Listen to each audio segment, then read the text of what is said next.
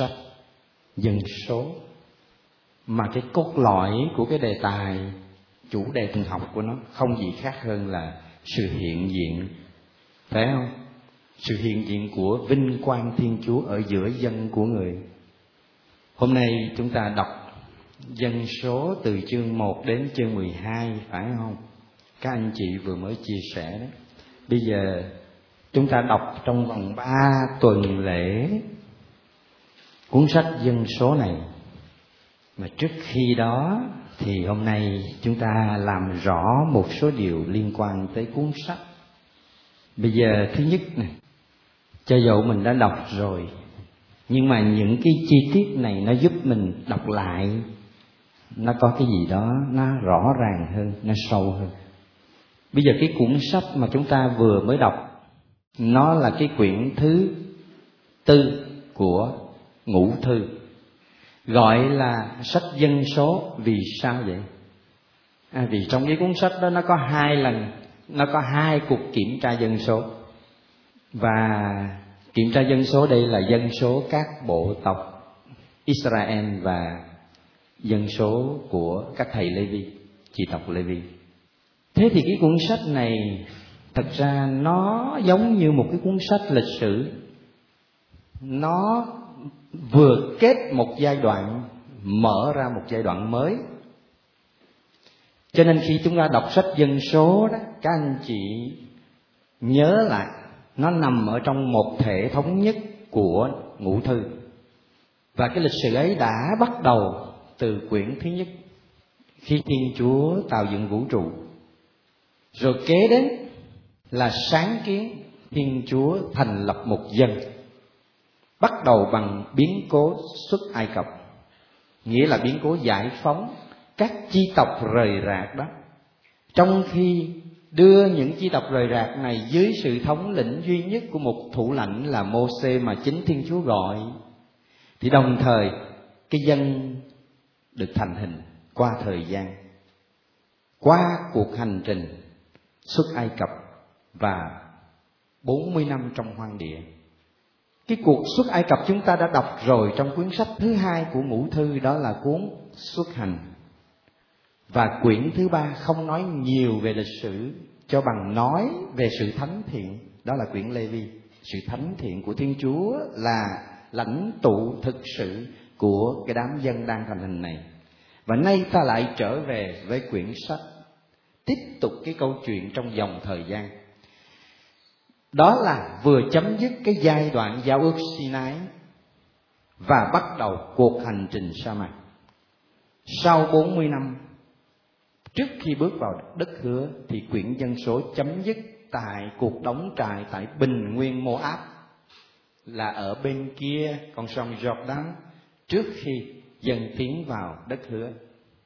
Thế thì cái cuộc hành trình 40 năm sa mạc này nó thể hiện từ Sinai cho tới bình nguyên mô áp trải qua vài cái giai đoạn và qua những cái điểm địa dư như thế này. Tôi vẽ không có đẹp, thế nhưng mà đại khái thế này. Đây là ai cập, đây là sông nin này ở đây là địa trung hải này dân bắt đầu xuất hành ai cập từ một cái thành phố. Rồi đây là biển đỏ này đây là vịnh Akaba. Như vậy, cái hình tam giác này là bán đảo Sinai. Phía bên đây là Arabia, nay là nước Ả Rập Saudit và ở phía dưới là tiểu vương quốc Ả Rập. Đây là bán đảo Sinai và cuộc hành trình của dân Thiên Chúa mô tả lại trong sách dân số nó nằm ở trong cái địa dư này bắt đầu từ Ai Cập cuộc hành trình đi qua biển đỏ, dọc theo bán đảo Sinai ở bờ biển, đến một nơi gọi là núi Horeb hay là núi Sinai. Ở đấy, dân được Thiên Chúa mặc khải qua cái giao ước đầu tiên quan trọng chính thức là giao ước Sinai với 10 điều răn và bắt đầu từ đây là cuộc hành trình tiếp tục. Sách dân số kể tiếp tục câu chuyện từ đây để lại đi lên. Từ sa mạc Sinai rồi đi lên tới một cái nơi gọi là Paran, sa mạc Paran, rồi đi lên nữa. Trước khi vào đất hứa, bắt đầu từ đây, chỗ này là biên giới để đi vào đất Canaan. Thì có đây họ rẽ ra làm hai nhóm chính, một nhóm đi thẳng từ phía nam lên vào đất Canaan, một nhóm khác rẽ sang phía đông đi vào vùng đất của người Moab để vào đất hứa là đây như vậy đây là cái giai đoạn và những cái địa điểm đại khái mà dân hành trình trong hoang địa 40 năm và cuốn sách dân số đang kể lại cho ta. Vậy thì thời gian mà cuốn sách kể lại chính là sau dầu xì này cho tới thời điểm ngay trước khi bước vào đất hứa. Và cái vấn đề chính của cuốn sách nói đó là cái đề tài Đức Chúa Gia Về hiện diện ở giữa dân. Mà biểu tượng của sự hiện diện này là gì? Các anh chị đã đọc rồi. Là cái gì? Hồng bia phải không? Hay là nhà tạm. Nhưng mà có một cái đặc biệt là sự hiện diện này nó không có tĩnh tại ở một chỗ, mà là nó động thiên chúa di động theo dân. Hay đúng hơn là thiên chúa di động và hướng dẫn dân đi theo lệnh của ngài. Đúng không? Phải không? Có hai điểm cần lưu ý. Thứ nhất là sự hiện diện, mà là sự hiện diện lưu động. Nghĩa là cái động từ cấm liều hay là nhổ trại, hai cái động từ đó luôn luôn lặp đi lặp lại ở trong sách dân số. Mỗi lần dân định cư một nơi nào, rồi dân lại xuất hành đi tiếp. Thì dân định cư và xuất hành theo lệnh của ai? Lệnh của chúa. Mà do đâu họ biết? Có một dấu chỉ hữu hình, đó là cột mây phía trên, phủ trên nhà tạm hay là lều hội ngộ. Đó, như vậy cái đề tài chính của cuốn sách, đó chính là nói đến sự hiện diện của gia vê với dân, ở giữa dân và hướng dẫn dân đi, để đi về nơi mà gia vê đã hứa. Còn ngược lại, cũng trong cái câu chuyện này phần của dân đó, thì chúng ta đọc sẽ thấy rằng dân toàn là phàn nàn không ạ? Phàn nàn hết điều này tới điều kia vì họ khổ quá. Rồi cũng có lúc họ phản loạn. Chẳng hạn như hai cái câu chuyện ở Meriba Masa. Rồi lúc thì khát lúc thì đói. Họ phản ứng lại họ chống lại Moses mà họ chống lại Môsê tức là họ chống lại Thiên Chúa. Rồi Thiên Chúa nổi giận đoán phạt, rồi họ lại kêu la xin tha thứ, Môsê lại cầu cứu cầu nguyện Thiên Chúa xin tha cho dân. Đó là cái điệp khúc lặp đi lặp lại trong 40 năm trong hoang địa. Đó là nội dung cuốn sách. Rồi bây giờ tác giả của cuốn sách này ai viết viết lúc nào? giai đoạn cái thời điểm mà cuốn sách kể là khoảng thời gian nào các anh chị phỏng chừng xem ở trong lịch sử biến cố Môse là khoảng 1250 trước công nguyên. Trong khi Abraham là khoảng 1800 trước công nguyên, gần 600 năm sau là biến cố Môse. Chúa chọn và dẫn dân ra khỏi Ai Cập. Để khi bước vào trong đất hứa đó, thì khoảng 1.200 như vậy trên dưới 40 50 năm. Đó là cái thời gian của cái câu chuyện ta đọc. Nhưng mà bây giờ tôi muốn nói cái thời gian hình thành nên cái cuốn sách mà ta đọc là khoảng thời gian nào và ai viết? Thì theo các nhà thánh kinh cái hình thức cuối cùng của cuốn sách dân số, nó được thiết lập nên ở cái hình thức cuối cùng là vào khoảng thế kỷ thứ sáu trước công nguyên. Nghĩa là 600 năm sau, cái biến cố mà họ kể. Và những người viết là các tư tế. Như vậy, cái giai đoạn khoảng thế kỷ thứ sáu, các anh chị có biết có cái gì xảy ra đối với cái dân do thái không? Biến cố quan trọng lắm. Lưu đầy babylon, có ai đó nhớ rất là khá. Lưu đầy babylon từ khoảng năm nào tới năm nào? Năm năm trăm tám mươi bảy hay là năm năm trăm tám mươi sáu? Cho tới năm năm trăm ba mươi tám, trên dưới nửa thế kỷ. Đó là giai đoạn lưu đày mà giai đoạn lưu đày, dân phân tán, nhưng vẫn sống niềm tin tôn giáo dưới sự lãnh đạo của các tư tế. Và chính giai đoạn này mà hình thành nên cái truyền thống tư tế, tức gọi là truyền thống P. P tức là priest, priestly. Chúng ta biết có bốn dòng văn chính để hình thành nên cuốn cựu ước, phải không? Ngũ thư Yavist Eloist tư tế và đệ nhị luật. Thì dòng văn tư tế hình thành, bắt đầu thời lưu đày. Và quyển sách dân số này là dòng văn tư tế đại đa số. Như vậy nó hình thành vào khoảng thế kỷ thứ sáu.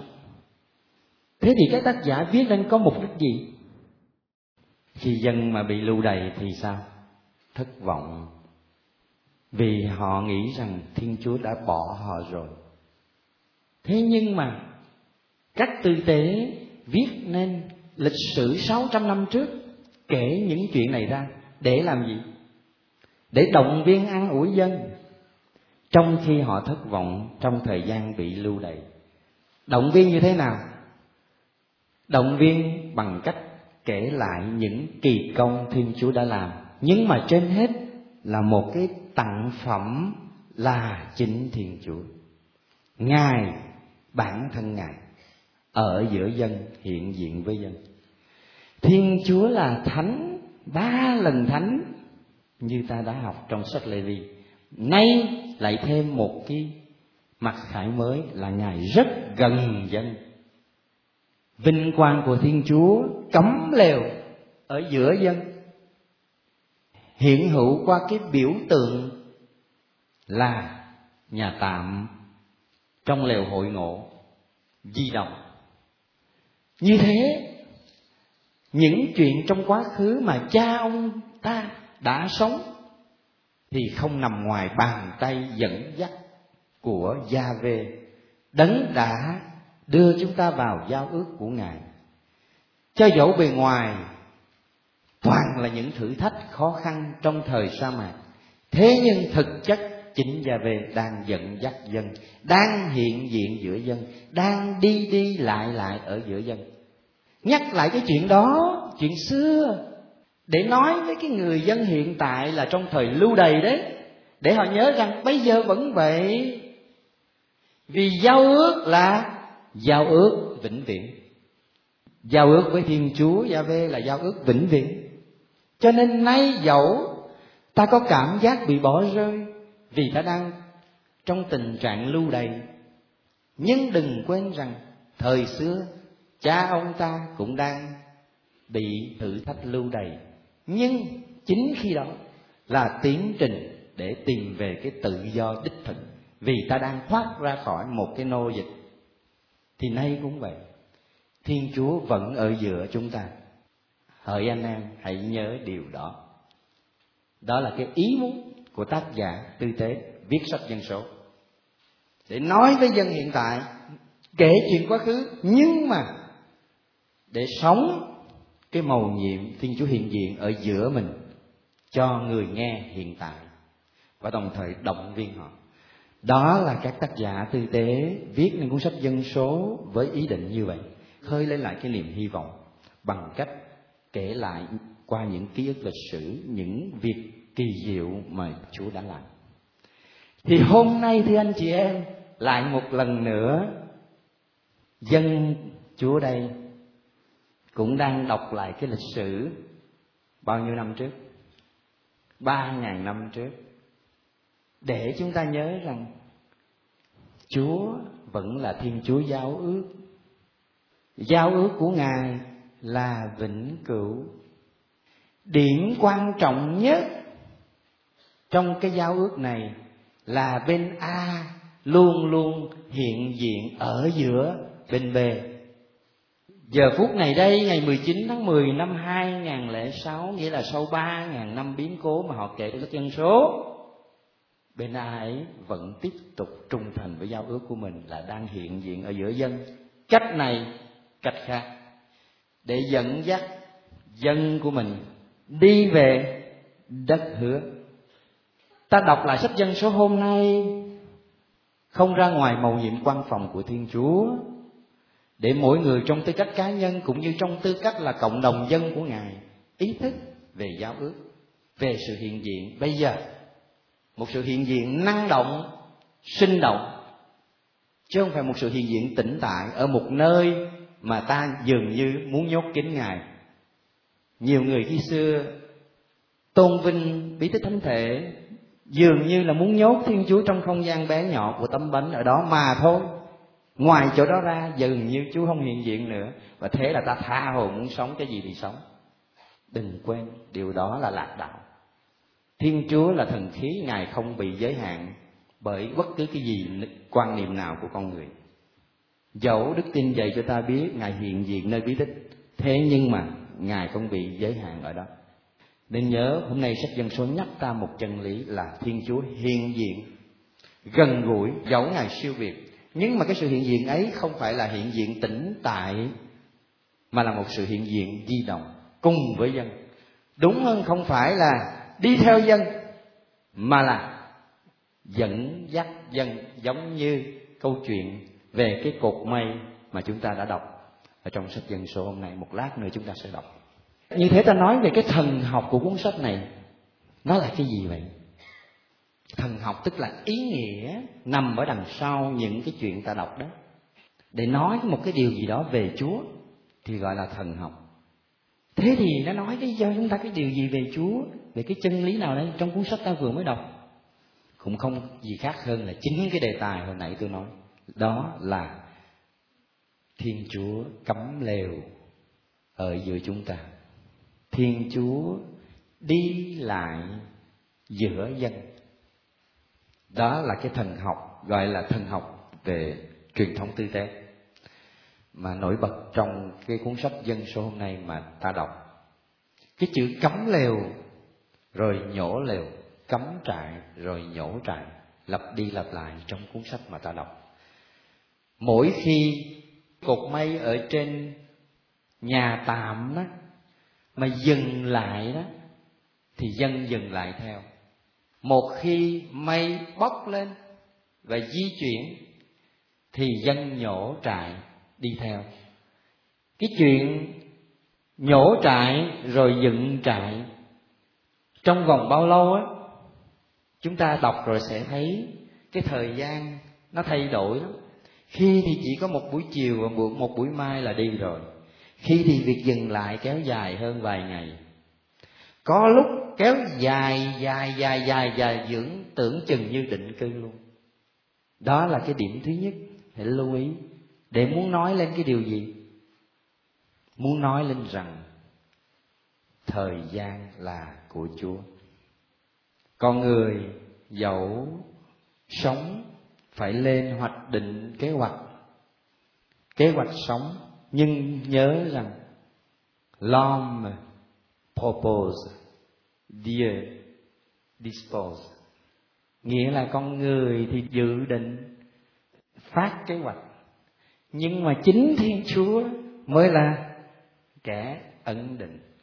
Cái câu đó, ngạn ngữ đó, cha ông ta nói nhiều lần lắm rồi. Đó là cái kinh nghiệm của nhân loại ta vẫn cứ phải làm hết khả năng của ta nhưng khi ta sống ta nhớ rằng Thiên Chúa làm mọi sự. Kinh nghiệm thiên liêng của các vị thánh nó cũng thế. Thánh Ignacio nói, khi con làm việc đó, con hoạt động tông đồ đó, con làm như thể chẳng có Chúa đi. Làm hết mình, hết khả năng con. Nhưng mà khi con sống, thì con nhớ rằng chỉ có Chúa mới hành động thôi. Con không là cái gì hết. Vấn đề là làm sao kết hợp hài hòa hai cái này. Đó là cái nghệ thuật của mỗi người. Đó là đức tin của mỗi người.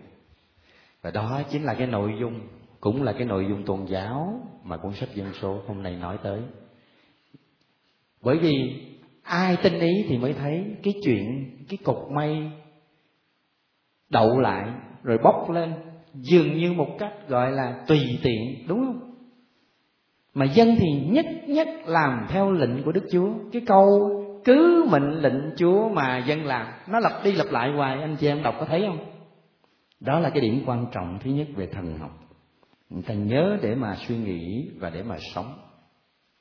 Nó có một cái gì tương tự với cái câu ngạn ngữ mà hồi nãy tôi nói. Thời gian là của chúa. Như vậy cái thần học tư tế của cuốn sách dân số này không gì khác hơn, đó là ở trong cái động từ cấm lều.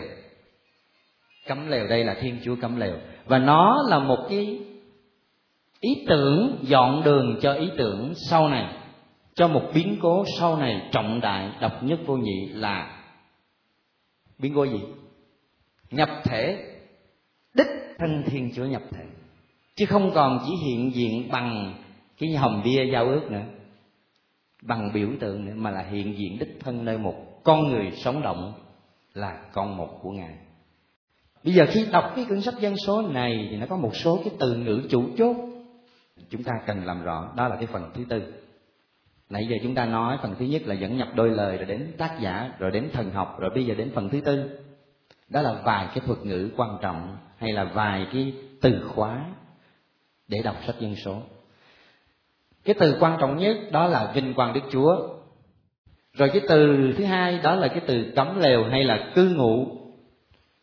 Rồi chính cái lều hội ngộ cũng là một từ quan trọng được lặp đi lặp lại nhiều lần. Và cùng với nó, đó là hòm bia là cái đền thờ. Rồi tối, cộng đồng dân do thái. Và cuối cùng là cái câu ta là gia về thế nhưng mà tất cả những có những cái chữ này nó không rời rạc, mà nó tóm lại trong một cái từ, ở trong cái từ đầu tiên là cái từ vinh quang của đức chúa đã cấm lều giữa dân. Thế thì vinh quang của đức chúa là cái gì? Mà chúng ta thấy cứ lặp đi lặp lại, nó chẳng là gì khác hơn là chính đức chúa. Cái chữ vinh quang đức chúa cứ lặp đi lặp lại, nói lên cái sự hiện diện của thiên chúa, một sự hiện diện uy nghi và quyền năng và biểu lộ ra đó là cái chữ vinh quang đức chúa. Vinh quang ấy, cư ngụ giữa dân. Cái chữ cư ngụ ở đây, dịch từ cái chữ nghĩa đen là cấm lều cũng có nghĩa là đi lại ở giữa, chấm chấm chấm, giữa ai đó, hay giữa một tập thể nào đó, gọi là sự cấm lều. Đó là một cái từ ngữ thần học. Nó nói lên một cái sự hiện diện rất gần gũi, nhưng mà cũng là một sự hiện diện siêu việt của đấng thánh, ba lần thánh. Bởi vì trong não trạng của do thái, thiên chúa là siêu việt, thiên chúa là thánh, đừng quên chuyện đó. Cho nên khi không nhắc tới cái chuyện đó thì phải nhớ luôn luôn đó, ngài là siêu việt. Thế nhưng mà hôm nay, cái siêu việt ấy lại trở nên gần gũi vì ngài cấm lều ở giữa dân. Và ngài cấm lều bằng một biểu tượng hữu hình. Đó là hòm địa giao ước đựng ở trong cái lều hội ngộ và cái dấu chỉ của sự hiện diện của Chúa trong cái hòm bia giao ước, đó là cái cục mây. Cái hòm bia giao ước đôi khi cũng được gọi là hòm bia các giấy răng hay là hòm bia chứng ước cũng vậy. Như vậy, trong cái sự hiện diện này, tôi nhắc lại một lần nữa, hai điều quan trọng. Ha, hai yếu tố quan trọng của sự hiện diện này. Thứ nhất, đó là một sự hiện diện sống động, lưu động. Thứ hai nói lên sự gần gũi của thiên chúa gia về rồi những từ khác cũng là những từ khóa nhưng đều liên quan hết với cái chuyện gia về cấm lều ở giữa dân bằng hòm bia giao ước đó. Đó là những cái từ như là đền thờ hay là điện thờ sanctuary. Cái chữ sanctuary cái điện thờ hay cái đền thờ ở đây á, là nói lên cái nơi thánh và là thánh nhất ở nơi đó Chúa hiện diện nhiều nhất. Bây giờ anh chị em nhìn trong cái cấu trúc của đền thờ ở Jerusalem, anh chị em sẽ thấy cái điều đó rõ hơn. Vì chính cái đền thờ Jerusalem nó phản chiếu cái cấu trúc sự hiện diện của Thiên Chúa di động trong sa mạc cùng với dân. Ở đó, ở Jerusalem chúng ta thấy cái cấu trúc thế nào? Thứ nhất là cái vòng ngoài đó là tiền đình của dân ngoại.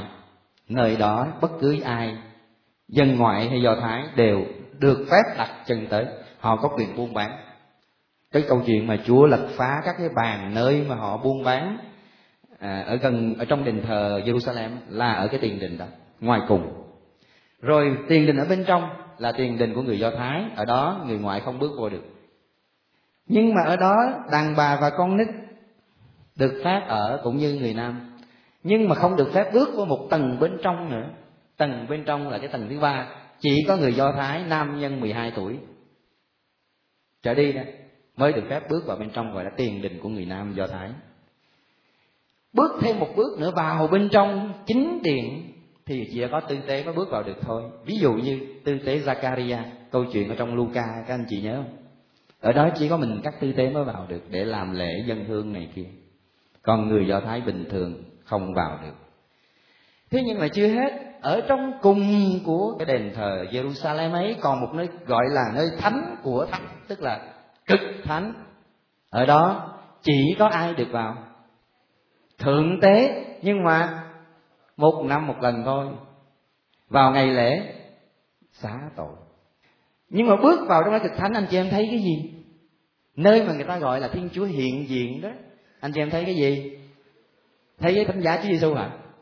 Hay là thấy cái nhà tạm chẳng có gì hết.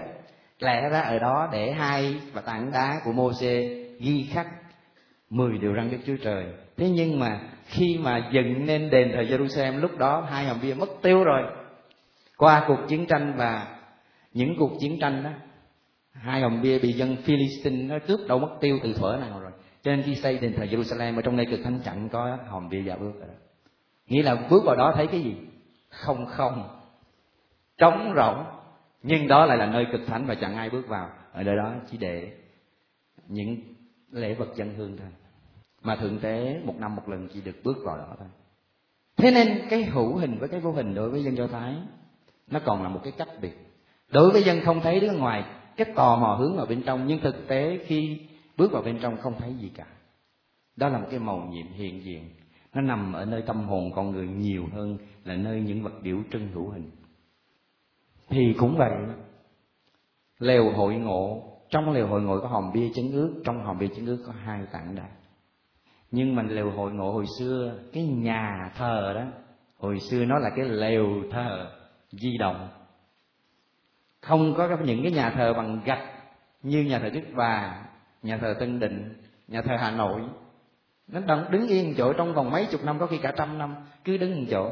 Rồi đó chú bị nhốt ở trong cái nhà nhỏ bé với cái đèn chồng hồi xưa chú không có hiện diện kiểu đó, mà là di động cùng với dân dân hành trình.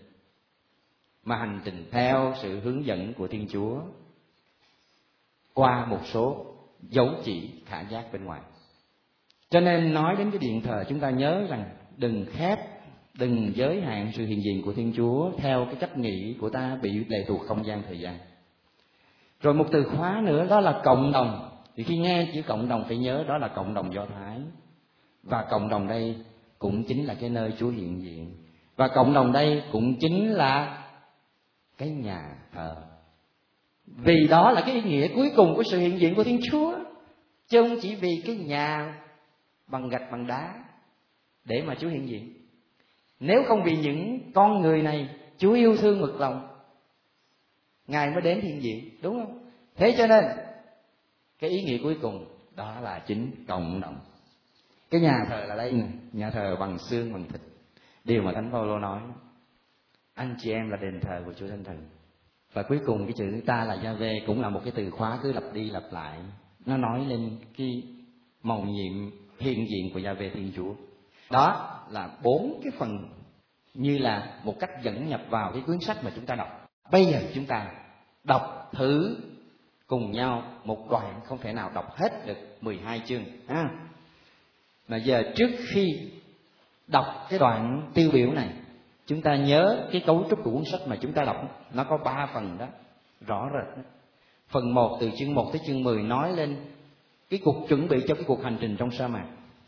Và chúng ta sẽ đọc cái chương chính nó nằm ở trong cái phần một này. Đó là lúc cái giai đoạn để chuẩn bị cho cái cuộc hành trình sa mạc. Còn chương thứ 10 cho đến chương thứ 22 là đó là cái phần thứ hai của cuốn sách nói là cái cuộc hành trình từ sa mạc Sinai đến Moab là chính cuộc hành trình chính. Và cuối cùng là chuẩn bị để bước vào đất hứa đó từ chương 22 đến chương 36 ở bình nguyên Moab. Đó là cái cấu trúc cuốn sách. Bây giờ ta đọc phần thứ nhất, mà một phần của phần thứ nhất thôi. Đó là cái đoạn quan trọng, chương số 9 từ câu 15 đến câu 23 cái cột mây và cũng là nói là cái đề tài chính yếu. Đó là thần học về sự hiện diện của gia vệ thiên chúa ở giữa dân. Cột mây. Trong ngày dựng nhà tạm, có mây che phủ nhà tạm và lều trứng ướt nhưng đêm đến thì trông như lửa trên nhà tạm cho tới sáng. Cứ xảy ra liên tục như thế, mây che phủ nhà tạm ban ngày, đêm thì trông như lửa mỗi lần mây bốc lên cao khỏi lều, thì con cái israel nhổ trại. Và nơi nào mây đậu lại, thì ở đó con cái israel đóng trại. Cứ lệnh đức chúa mà con cái israel lên đường, và cứ lệnh đức chúa mà họ đóng trại. Bao lâu mây đậu lại trên nhà tạm thì họ tiếp tục đóng trại khi mây đậu trên nhà tạm lâu ngày, thì con cái Israel giữ y như điều Đức Chúa truyền và không nhổ trại lên đường. Có khi mây chỉ đậu ít ngày trên nhà tạm, thì họ cũng cứ lệnh Đức Chúa mà đóng trại và cứ lệnh Đức Chúa mà nhổ trại lên đường. Có khi mây đậu lại từ chiều tối tới sáng, và ban sáng khi mây bốc lên, thì lúc đó họ nhổ trại lên đường. Nếu mây lưu lại trên nhà tạm hai ngày, hoặc một tháng hay mấy ngày thôi, thì con cái Israel cũng cứ theo đó mà đóng trại cứ không nhổ trại lên đường rồi khi mây bốc lên, họ mới nhổ trại lên đường. Cứ lệnh đức chúa, họ đóng trại, và cứ lệnh đức chúa, họ nhổ trại. Đức chúa buộc giữ thế nào, thì họ tuân giữ như thế, theo lệnh đức chúa truyền qua ông mô sê đó là cái bài học mà tác giả sách dân số muốn truyền lại cho người đọc và người nghe thời của ông. Đó là cái thời lưu đày babylon. Để an ủi dân, để khơi lên cho dân một cái niềm hy vọng, để nhắc cho dân nhớ rằng gia về đã đưa chúng ta vào giao ước. Ngài không bỏ chúng ta, mà ngài là gia về trung thành. Ngài luôn hiện diện ở giữa dân, cho dẫu dân đang trải qua thử thách. Dẫu đó là thử thách gì, cái sự hiện diện của chúa là một sự hiện diện sinh động, nhưng không phải là một sự hiện diện thụ động, mà là một sự hiện diện lãnh đạo, hướng dẫn dân.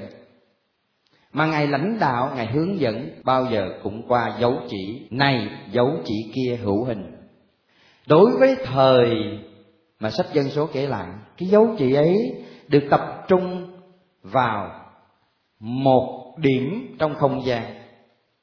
Đó là cái hòm bia chứng ước ở trong lều hội ngộ.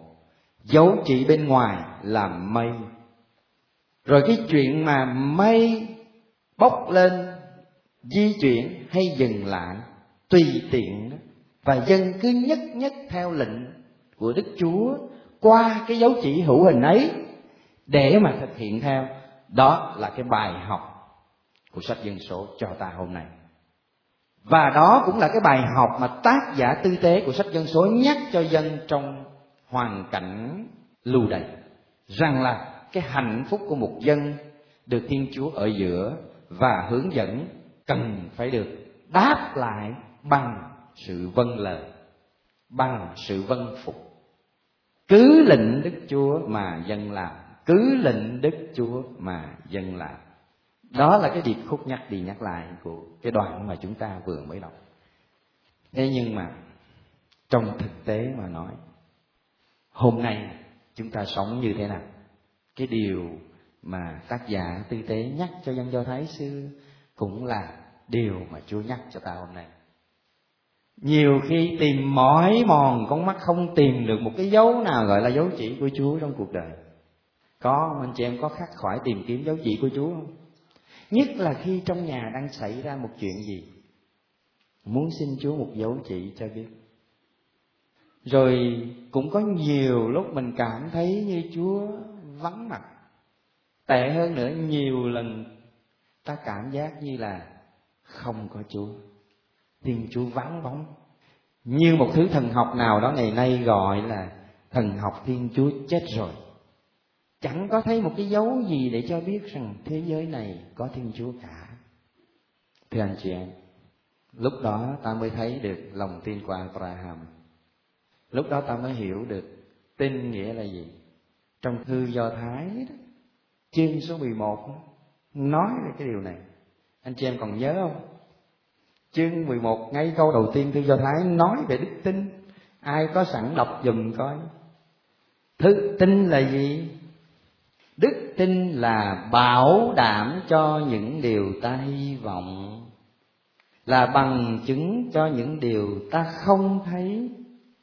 Nhờ đức tin ấy, các tiền nhân đã được thiên chúa chứng giám. Vân vân và vân vân. Nguyên một chương 11 này, tác giả thư do thái nhắc lại lịch sử cứu độ để nói lên cho ta hiểu tin nghĩa là gì ở đây nè, ban dịch thuật nè, dịch chưa hay. Hình như cha thuấn dịch hay hơn cái đoạn này. Ai có sách cha thuấn đọc nghe coi. Cha thuấn dịch như thế nào? Đức tin là không phải bảo đảm mà thôi, mà là ta nắm được cái ta hy vọng. Hình như ngài dùng chữ gì chứ không phải chữ nắm. Nhưng mà đại khái nó thế. Đức tin là một cái chắc chắn đến cái độ giống như là ta nắm được. Ta nắm được cái gì? Cái mà ta hy vọng. Cái hy vọng là cái chưa bao giờ mà ai nắm được trong tay. Nhưng khi ta tin á, như là ta đã nắm được ở trong tay rồi, cái điều ta hy vọng. Và tin nó kỳ diệu đến cái độ Chúa Giêsu nói nhiều lần khi ngài chữa lành các bệnh nhân, đức tin của con đã chữa con. Dĩ nhiên, thần khí thiên chúa chữa. Thế nhưng mà, nếu ta không tin chúa cũng bó tay. Chúa chẳng chữa được. Chúa già tạo dựng nên ta có tự do và ngài tôn trọng cho đến cùng cái thụ tạo mà ngài muốn nó có tự do. Để với tự do đó nó, nó biết đáp trả qua lòng tin và lòng mến. Cho nên ngài tôn trọng cuối cùng chính cái định luật ngài dựng nên thế cho nên ngài muốn với cái tự do đó ta đáp lại bằng tin. Trước khi yêu rồi phải tin. Tin rồi mới yêu. Đúng hơn ngay trong tin ta đã yêu rồi và khi ta nói ta yêu, tức là ta đã tin cũng thế, hôm nay bài học sách dân số. Nó nhắc cho dân do thái thời xưa, nhưng cũng là cho ta hôm nay, rằng thiên chúa hiện diện. Nhưng mà, phải biết nhìn ra hiện diện của ngài qua dấu chỉ. Và nhớ rằng thiên chúa là thiên chúa. Đừng đặt thiên chúa qua những cái lăng kính, những cái quan niệm, những cái khuôn tiền định của cái não trạng con người cái kiểu như là suy tư của căn tử căn thì bao giờ nó cũng có những cái khuôn, nó gọi là những cái phạm trù. Nhìn thực tại qua những cái khuôn này. Kể cả thiên chúa. Căn thì bảo, nhưng mà thiên chúa đừng áp dụng những cái phạm trù này vào ngài. Mà chúng ta vẫn có thói quen như vậy. Rất là sai lầm vì thiên chúa là một huyền nhiệm lớn lao. Ngài hiện diện, nhưng mà qua dấu chỉ. Và nhớ rằng dấu chỉ là dấu chỉ thế thì anh chị em, theo kinh nghiệm của mình, nhận ra chúa khi nào, với những dấu chỉ nào? Làm sao biết chúa đang nắm tay mình dẫn đi? Sự hiện diện của ngài là một sự hiện diện của cái người cha đang âm thầm ở bên con, dẫn con đi. Chứ không phải là sự hiện diện tĩnh tại, bị khuôn vào một nơi nào đó, ở trong cái không gian của thế giới này cho nên, ngài là một màu nhiệm. Mà màu nhiệm là một đại dương. Cái đầu của ta chỉ là một cái vỏ ốc, giống như Agostino nói. Đừng lấy cái vỏ ốc đó mà múc cái đại dương. Ta chỉ biết rằng, ta chỉ tin rằng, thiên chúa là đấng trung thành mãi, là người cha, luôn ở bên cạnh con, dẫn con đi, mà nhiều lúc con chẳng biết câu chuyện về hai bàn chân trên cát chắc anh chị em nhiều người biết rồi, phải không? Nói lên cái màu nhiệm hiện diện này mà nhiều khi ta không biết. Đại khái là cuộc đời được ví như hình ảnh hai dấu chân khác nhau, một dấu chân lớn, một dấu chân nhỏ in trên cát. Khi nói hai dấu chân, tức là có sự hiện diện của hai người, một người lớn, một người nhỏ. Đó là biểu tượng. Trên cuộc hành trình ấy dấu chân nhỏ là của ta, dấu chân lớn là của chúa. Có những lúc, những đoạn đường, ta chỉ còn thấy một dấu chân thôi. Đó là những lúc ta bị thử thách. Ta thấy, chúa ơi, chúa đâu rồi? Tại sao chúa bỏ con? Nay chỉ còn mình con, cô độc. Đó là những lúc ta than vang giống như dân do thái than vậy. Nhưng mà lúc đó chúa nói với ta làm sao? Con ơi, con nhìn kỹ lại dấu chân đó lớn hay nhỏ? Một dấu chân duy nhất chỉ còn lại thôi. Dấu chân kia biến mất là bởi vì lúc đó đó, dấu chân kia là của ta. Ta vác con trên vai và ta ẩm con đi qua vực thẳm cuộc đời. Anh chị em, những kinh nghiệm của nhân loại sống về cái màu nhiệm quan phòng đó, nó thể hiện có cái câu chuyện này đấy.